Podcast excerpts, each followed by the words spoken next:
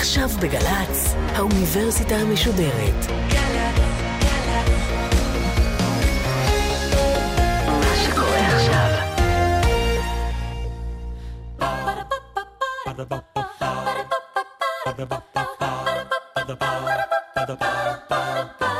האוניברסיטה המשודרת מציגה מבוא ל עם קובי מידן, והסמסטר טקסטים מכוננים של הישראליות. והפעם שיחה עם הדוקטור חנה סוקר שווגר מאוניברסיטת בן גוריון על זיכרון דברים מאת יעקב שבתאי, עורכת ראשית מאיה גאייר. שלום לכם. כך מתחיל זיכרון דברים. אביו של גולדמן מת ב-1 באפריל, ואילו גולדמן התאבד ב-1 בינואר. ודווקא בשעה שנדמה היה לו שהנה בכוח ההינתקות וההתכנסות נפתח לו עידן חדש, והוא מצא לעצמו ראשית תיקון באמצעות הבולוורקר ואורח החיים המבוקר, ובעיקר באמצעות האסטרונומיה ותרגום הסומניום. צזר היה היחיד ששם לב לצירוף התאריכים המוזר הזה שבין מותו של גולדמן לבין מות אביו. ואף ציין זאת ימים אחדים אחרי הלווייתו של גולדמן. כשעמד במטבח עם ישראל, שמזג תה לשניהם, אבל הוא ציין זאת כאנקדוטה חסרת כל משמעות, משום שבאותו זמן כבר ויתר צזר בעצם על הכל, ולא היה מוכן גם למאמץ הקטן ביותר שמעבר לצרכיו המיידיים. ובתהליך הנואש של דעיכתו, כשהוא מוסיף ומתלבש לו בבגדי אופנה צבעוניים צעקניים, מגדל שפם, מעשן את הסיגריות המשובחות ביותר, זולל וסובב ורודף אחרי כל אישה הנקראת בדרכו, בעוד עיקר מחשבותיו ושארית כוח רצונו נתונים לבנו הבכור שחלה במחלה חשוכת מרפא, ושמצבו נעשה חסר תקווה. לא ראה עוד צזר את החיים, אלא כמפלה מעיקה ונטולת פשר, או כקוריוז גדול שיש להתענג עליו ככל שניתן. דבר אשר ברגעי ההתפכחות והחרטה שהיו תוקפים אותו מזמן לזמן, היה מכנה בכאב התאבדות עליזה. איזו פתיחה לרומן, ואיזה רומן. הרומן הראשון של יעקב שבתאי, זיכרון דברים, ראה אור בשנת 77, ובשורות האלה התוודענו, אם הצלחתם לעקוב אחרי הפיתולים, לשלושת הגברים שחולקים את תפקיד הדמות הראשית ביצירה. גולדמן, צזר וישראל. את גולדמן אנחנו פוגשים למעשה עם מותו, ולמעשה אין כאן זמן, כי הזמן נע ונד לפי איזשהו זרם תודעה לא מובן לנו. אה, נדבר על הרומן הגדול הזה עם הדוקטור חנה סוקר שווגר מאוניברסיטת בן גוריון, עורכת כתב העת מכאן. לענייננו הוא מחבר את הספר מכשף השבט ממעונות עובדים, יעקב שבתאי בתרבות הישראלית, שהתפרסם לפני כעשר שנים. שלום לך, דוקטור חנה סוקר שווגר. שלום. בואי נתחיל עם פסקת הפתיחה הזאת. כשאני שומעת את uh, פסקת הפתיחה, אני חושבת שכל אחד היה צריך לקבל uh, אותך בראש מקריא אותה. כי באמת יש משהו נורא מיוחד בכתיבה הזאת של uh, שבתאי, שאם קוראים את זה בקצב לא נכון, מאבדים אותו. יש שם גלריה אדירת מימדים של דמויות, ואם אתה לא קשוב בדיוק לקצב, אתה כבר אה, מאבד אותם. יחד עם זה, מתוך חוויית הקריאה שלי, עם צאת הספר, אני זוכר, שאם אתה מבין את המוזיקה, מתחבר למוזיקה של, של שבתאי, פתאום זה נפתח ופתאום בעצם יש כאן משהו נורא דיבורי. אבל בואי, נכון. בואי ננסה לפרק את זה למרכיבים. מבחינת מבנה המשפט, יש כאן מבנה משפט אופייני. המיתוס אז דיבר על כך שהספר כולו כאילו כתוב במשפט אחד. אה, זה נכון, הוא באמת כתוב כמעט במשפט אחד, אין שום חלוקה לפסקאות, לא חלוקה לפרקים. ובאמת, משפטים אה, נמשכים על פני כמה עמודים לפעמים. זה איזשהו מבנה מאוד מיוחד של, שהוא אפילו לא תקני בעברית, אה, כפי שקראתי למשל אצל חוקרת רינה בן שחר, אבל יש בו משהו מוזיקלי ומשהו שמייצר איזה קשר בין התחביר לבין השיטוט. זאת אומרת, זה סיפור בעצם של שלושה גברים שמשוטטים כל הזמן בקילומטר מרובע בתל אביב בעיקר. בלב תל אביב, מרכז תל אביב, תל אביב, המרכז ההיסטורי הנוסטלגי של תל אביב. בדיוק. שם חלפה על שלושת הגברים האלה ילדותם, ועכשיו הם כבר אינם ילדים. נכון. ומרגישים את הדבר הזה, שהוא גם אה, אה, סיזיפי, אבל הוא גם אינטימי. הוא גם מתפרק, אבל עד שאתה לא מגיע לסוף, אתה לא יכול לעזוב אותו, הוא ממשיך להסתובב, וזה באמת משהו מיוחד ביצירה של שבתאי, שבאמת נתפסה כיצירה מפרקת, כיצירה ביקורתית. והוכרה עם צאתה, ממש בתוך זמן קצר מאוד כיצירת מופת. נכון.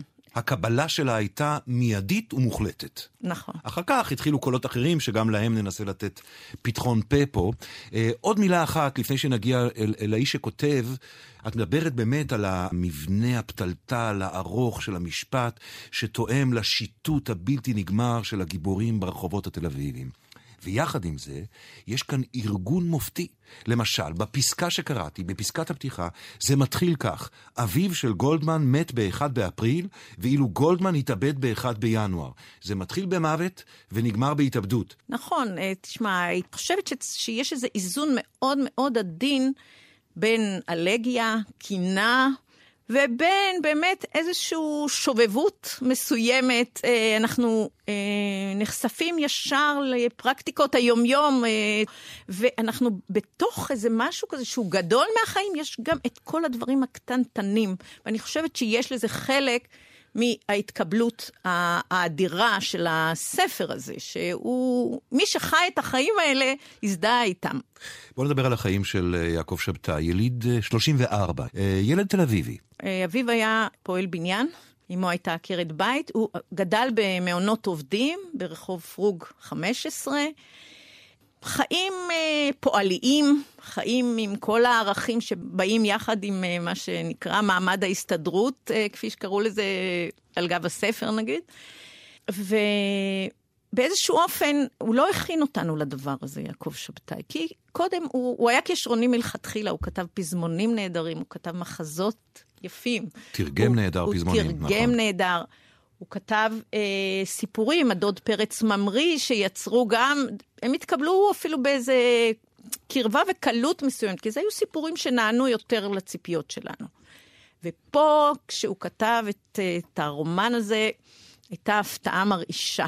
ואפילו, אני זוכרת שמנחם פרי העיד שהוא אה, ציפה לדוד פרץ ממריא, ופתאום, מה זה, שינו לו את הכללים, עד שהוא הבין שנולד לנו פרוסט. הוא, אומר, הוא אמר, אם אני זוכר נכון, ציפיתי לעוד יוסל ברגנר. כן. ופתאום הבנתי שזה פרוסט. נכון. אה, אני חושבת שמה שגרם לשינוי זה גם התקף הלב שיעקב שבתאי חווה קצת לפני זיכרון דברים, לפני אה, כתיבת זיכרון דברים. הוא היה אדם צעיר שהוא חטף את התקף הלב הראשון שלו, היה בן 36 או משהו כזה, וגם היה ברור, נדמה לי אז, שזאת מחלה שתגמור אותו די מהר. נכון. כלומר, הוא התחיל לחיות בגיל 36 עם אימת מוות. נכון. וזה ו... שינה, את אומרת, את הכתיבה שלו. כן, לחלוטין. הכתיבה היא לגמרי שונה לעומת הדוד פרץ ממריא. בדוד פרץ ממריא יש סיפורי משפחה ודודים וכולי, אבל בנויים כמיטב הסיפור הבנוי היטב, עם uh, ככה פתיחה כמו שצריך, וקליימקס, ואחר כך זה התפרצות ואיזה דעיכה. פה הוא לוקח את אותם סיפורים שמופיעים כבר בדוד פרץ ממריא, אבל קוצץ אותם, קוצץ אותם לגמרי, נותן לנו את הסוף בהתחלה, כמו המשפט הזה, אביו של גולדמן מת, מוסר לנו... זה רומן שמתחיל במותו של הגיבור. נכון. אה, זה קצת מזכיר, נגיד, אה, סיפורים ורומנים אחרים, שכתחבולה אומנותית מסגירים את הסוף, נכון. כאומרים... אל תבואו כדי לדעת מה הסוף. הסוף הוא כבר בהתחלה. נכון. הרופא וגרושתו הוא דוגמה. כרוניקה של מוות ידוע מראש של גבריאל גרסיה מרקס נכון. הוא דוגמה, והדוגמאות רבות. וזה מצטרף לגלריה הזאת. נכון, וזה קורה לאורך כל הספר. עכשיו, הספר יוצא ב-77.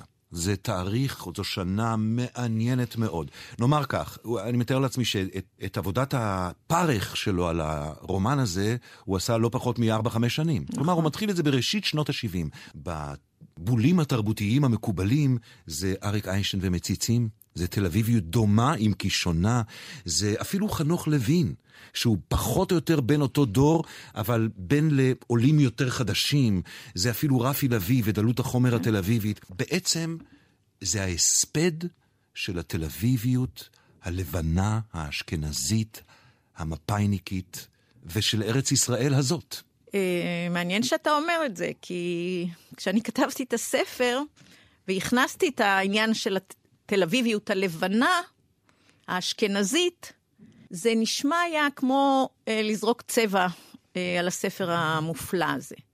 כי הכל דיברו על קריאה אוניברסלית של מי שחש כגולה בעירו, כמי שמתגעגע למה שהיה, גם מבקר, מכיר בהסתאבות של דור ההורים, והוא באמת אה, מקנה לזה הרבה מקום בספר, מתאר את הביצורים אה, שנבנו אחרי 67' ואת ההתעשרות המהירה ממנה. אקרא קטע, ברשותך. כן.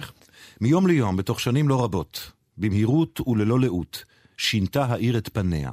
וממש לנגד עיניו השתלטה על מגרשי החול ועל שדות הבור ועל הכרמים והפרדסים והחורשות הקטנות ועל הכפרים הערביים.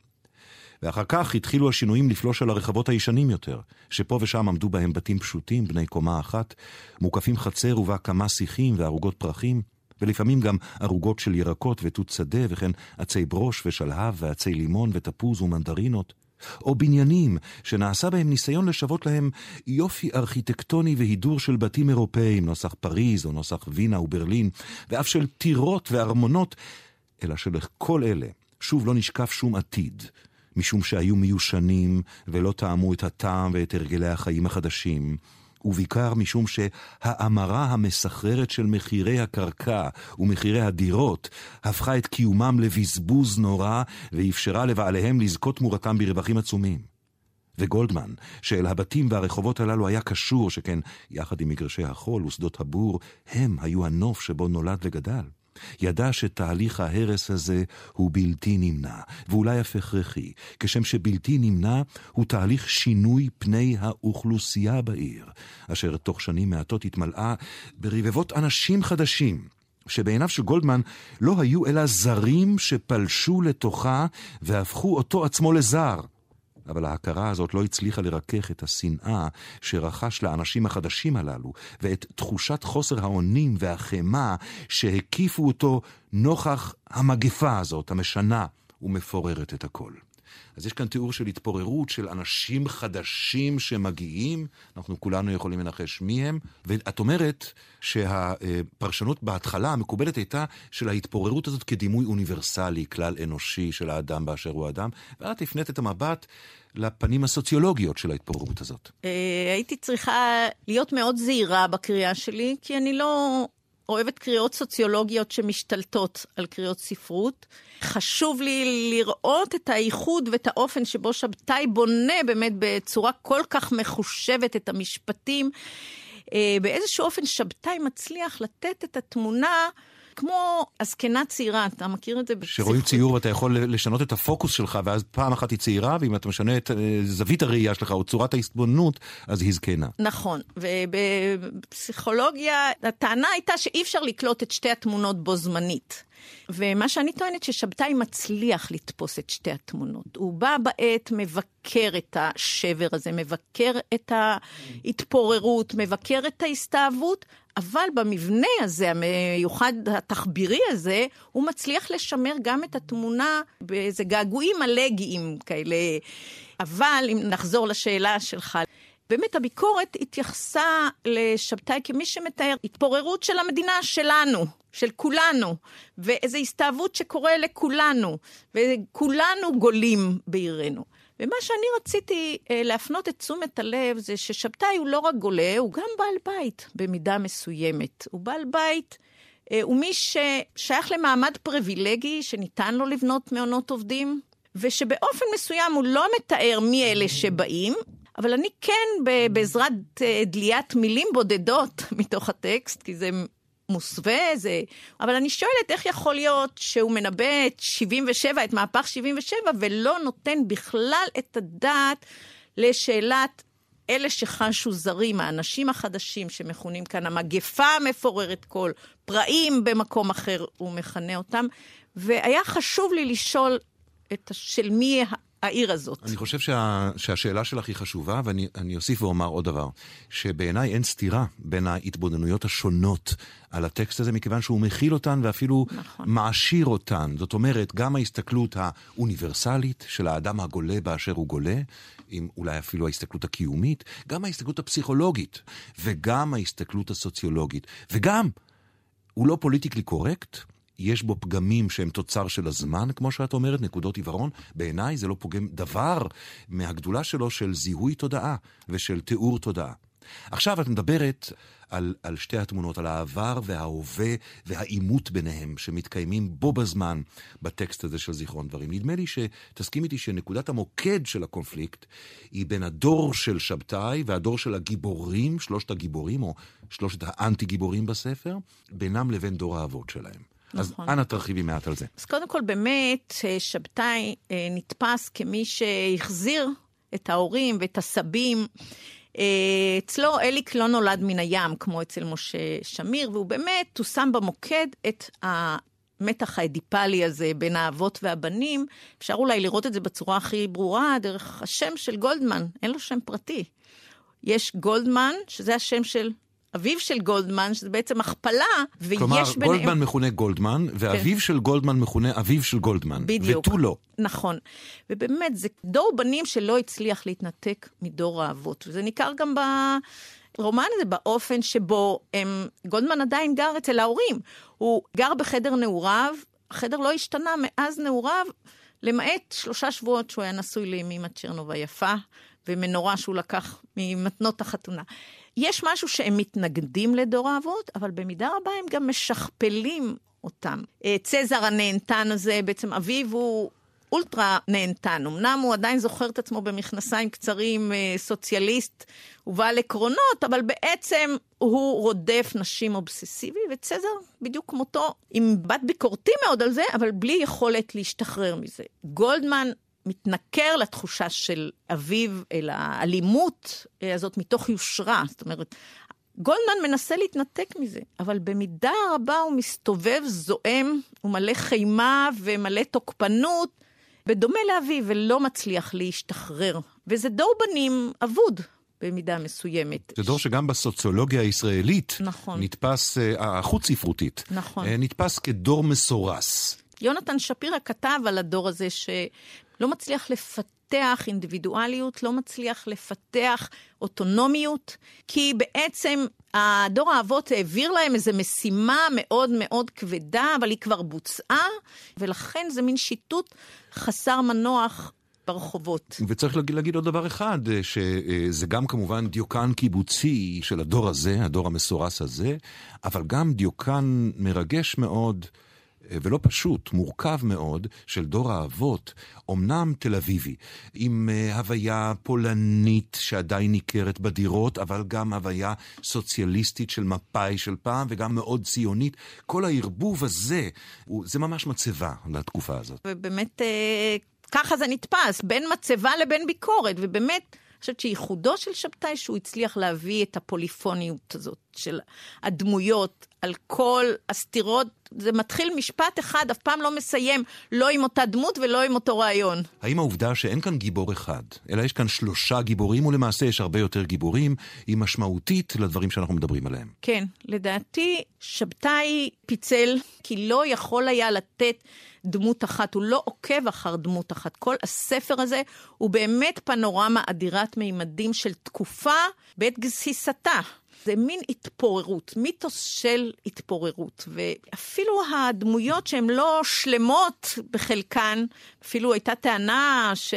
שדן מירון התלונן שישראל לא יצא מוגמר. אני חושבת שהאי מוגמרות הזאת... הדמות של כן, ישראל, כן. הדמות של ישראל. האי מוגמרות הזאת היא מכוונת פה. היא, ישראל הוא בעצם נע בין צזר וגולדמן, דווקא הוא חסר משפחתולוגיה. כדי לגעת מעט בגיבורים האלה, נקרא עוד קטע כמעט, כמעט מקרי. כלומר, okay. אוקיי. ממש לא מקרי, אבל כמוהו יש רבים ונפלאים. הם uh, מסתכלים על בית קפה, ישבו שם אנשים, שוב, זה האנשים החדשים, אני מנחש. ישבו אנשים על שרפרפים ושיחקו דמקה וששבש, ושתו קפה טורקי בכוסות חרסינה קטנות ותה כהה עם נאנה, ומפעם לפעם פרצו בוויכוחים או השמיעו קריאות שהתערבו בקריאותיו של האיש המטגן את הדגים, שהיה לבוש כפועל בניין וחגור סינור מלוכלך, ועמד לפני היורה ופניו אל הסמטה וצעק מדי פעם, דגים, דגים! והיכה במזלג הענקי שבידו בדופנות היורה.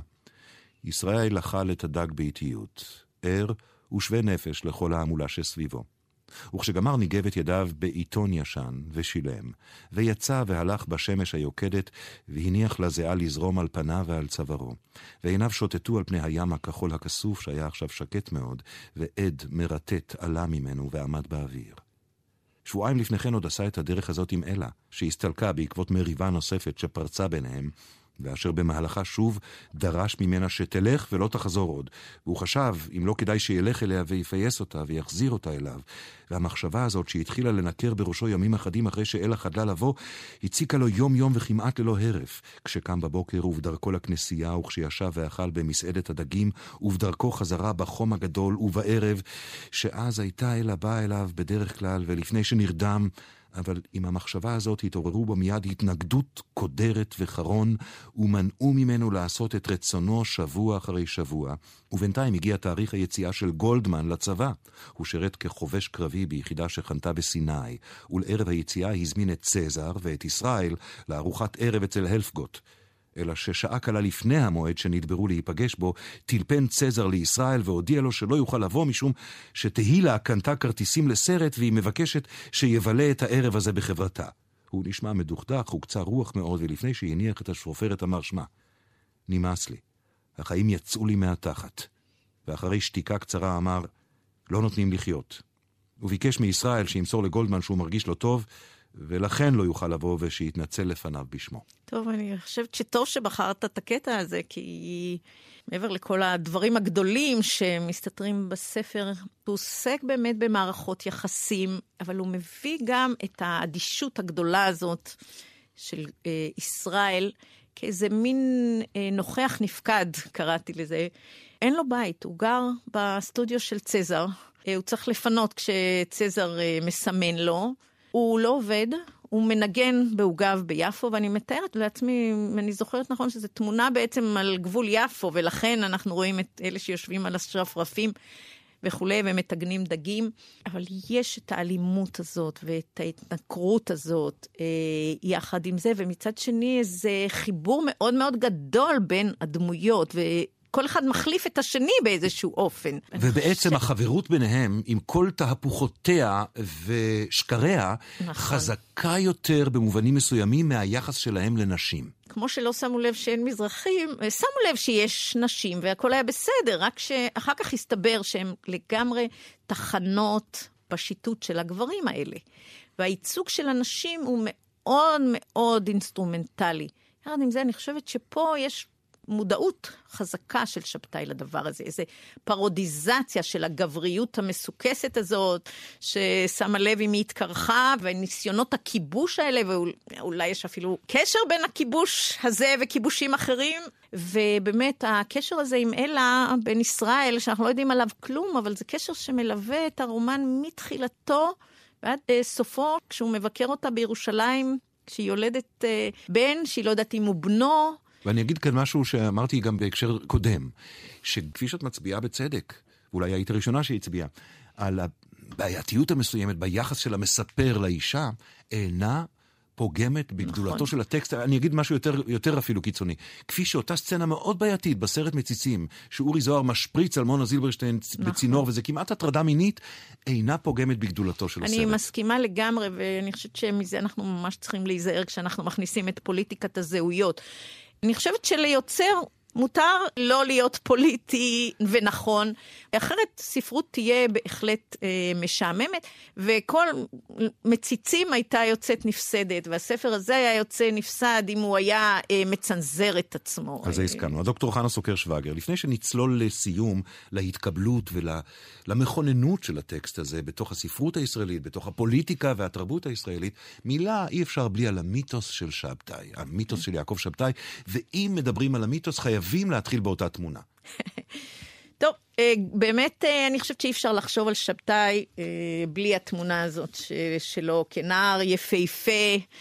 הוא בכלל בן 14 בתמונה הזאת, שבה הוא מופיע במדי השומר הצעיר. אתם אינכם רואים אותם מחמת מגבלות המדיום, אבל אם אתם הייתם רואים, הייתם מזהים, רואים אותו באמת נער יפה תואר בבגדי חאקי.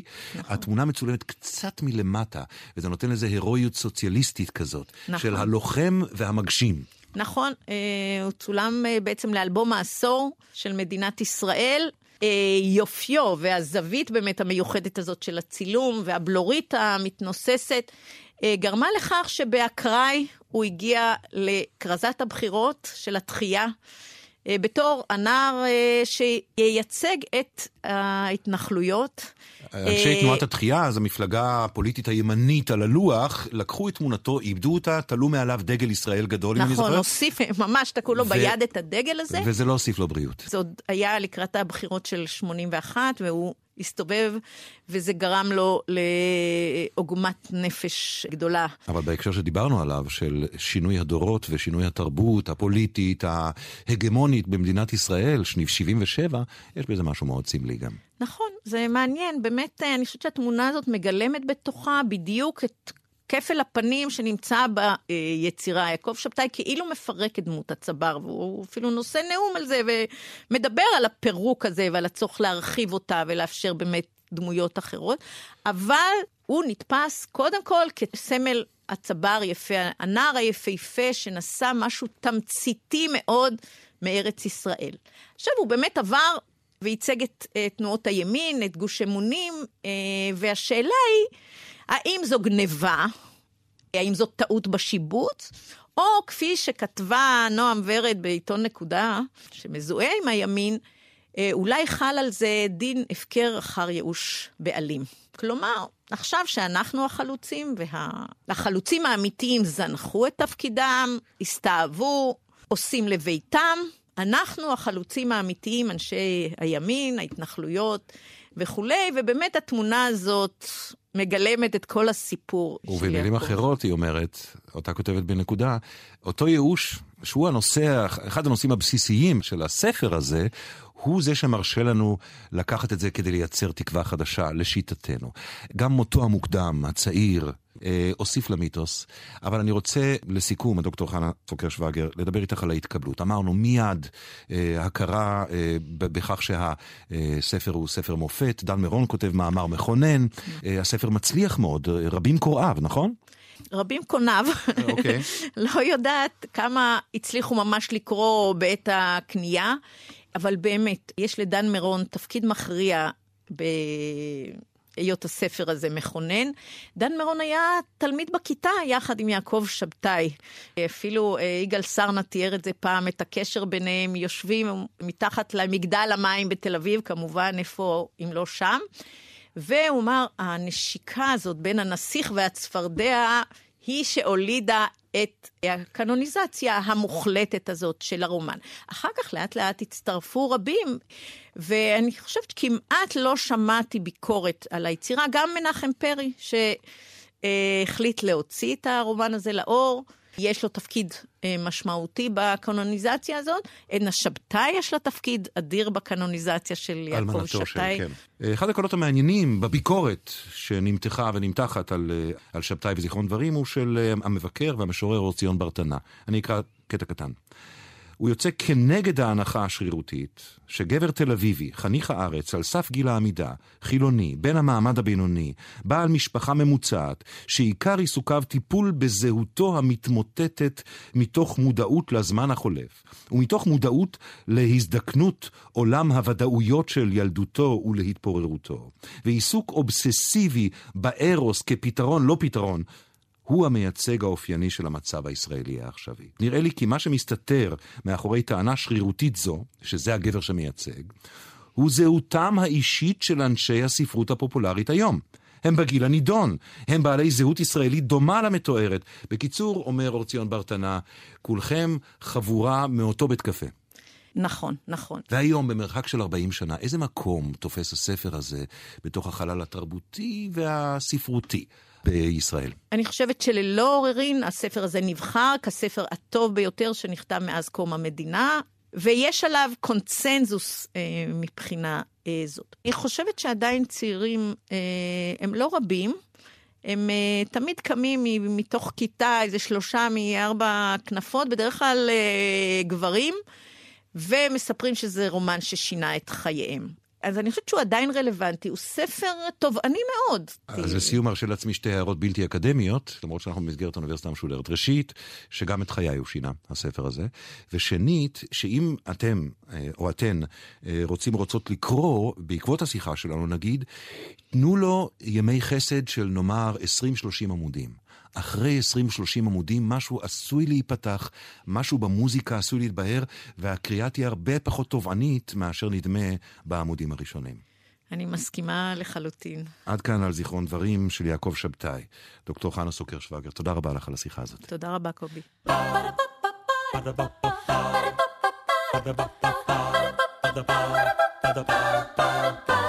האוניברסיטה המשודרת, מבוא ל. קובי מידן שוחח עם הדוקטור חנה סוקר שווגר מאוניברסיטת בן גוריון על זיכרון דברים מאת יעקב שבתאי. עורכת ראשית מאיה גאייר. עורכת ומפיקה מיקה נחטיילר. מפיקה ראשית אביגיל קוש. מנהלת תוכן מאיה להט קרמן. האוניברסיטה המשודרת בכל זמן שתרצו, באתר וביישומון של גל"צ, וגם בדף הפייסבוק של האוניברסיטה המשודרת.